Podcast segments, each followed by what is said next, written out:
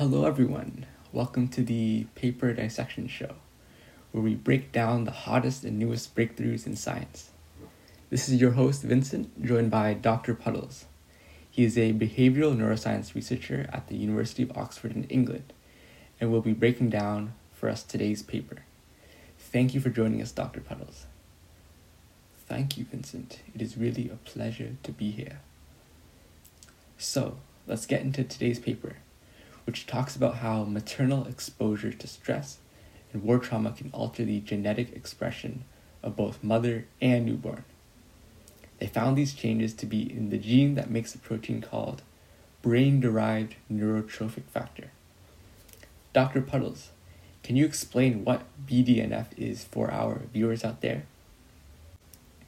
So, BDNF is a chemical found in our bodies that is important in the proper growth of developing newborns. It allows neurons, which are cells that make up the brain, to mature, divide, and connect in a correct manner. So, this protein sounds very important. Um, and the paper talks about how maternal exposure to war trauma can alter how this gene is expressed. How exactly does our body do that? There are chemical tags on our DNA that control the level of expression of that specific gene. It is known that the DNA coding for BDNF can be tagged via methylation, which makes it harder for the BDNF to be produced. So that sounds very interesting. Dr. Puddles, could you talk more about what the team at the University of Florida did to measure this? The study looked at 24 mothers and their newborns in the Democratic Republic of Congo. One part of the experiment required the measurement of how much BDNF is present in developing fetuses and their mothers. To accomplish this, the researchers collected blood from the umbilical cord, placenta, and regular circulation of the mother, measuring the amount of methylation on the BDNF gene. The second part of the experiment required the collection of data to measure levels of stress in the Congolese mothers. This was done through interviewing the mothers regarding their general health, socioeconomic stresses, or war traumas one day after they gave birth.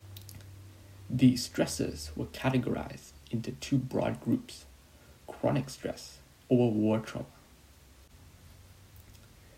So that was a lot of information. So they took blood from various areas of the mother to detect levels of BDNF. Then they measured stress and trauma.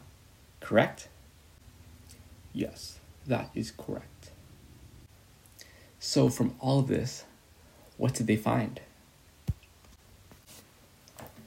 There was an association between maternal stress on levels of BDNF in the blood samples. The war traumas were better able to predict whether the section of genetic information creating the BDNF would be tagged compared to chronic stress.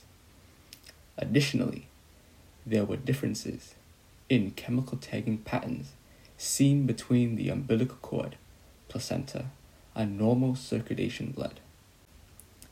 So, mothers who experienced war traumas were more likely to have increased methylation levels. This is not a good thing, right? No, it is not good. However, this research is much needed and changes how we look at intergenerational stress and trauma.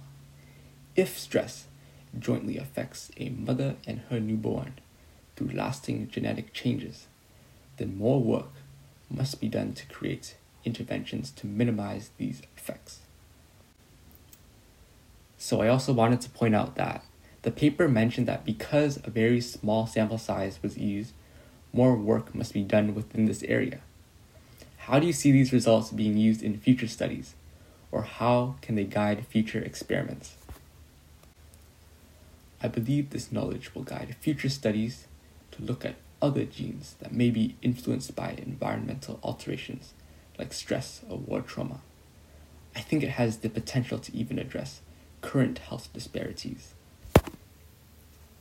Well, I think that was a very good summarization of the paper as well as an insightful look into the future of this field. Thank you again for joining us, Dr. Puddles.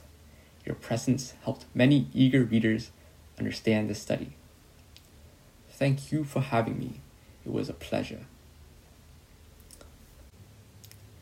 Thank you all for joining us and learning about this fascinating paper.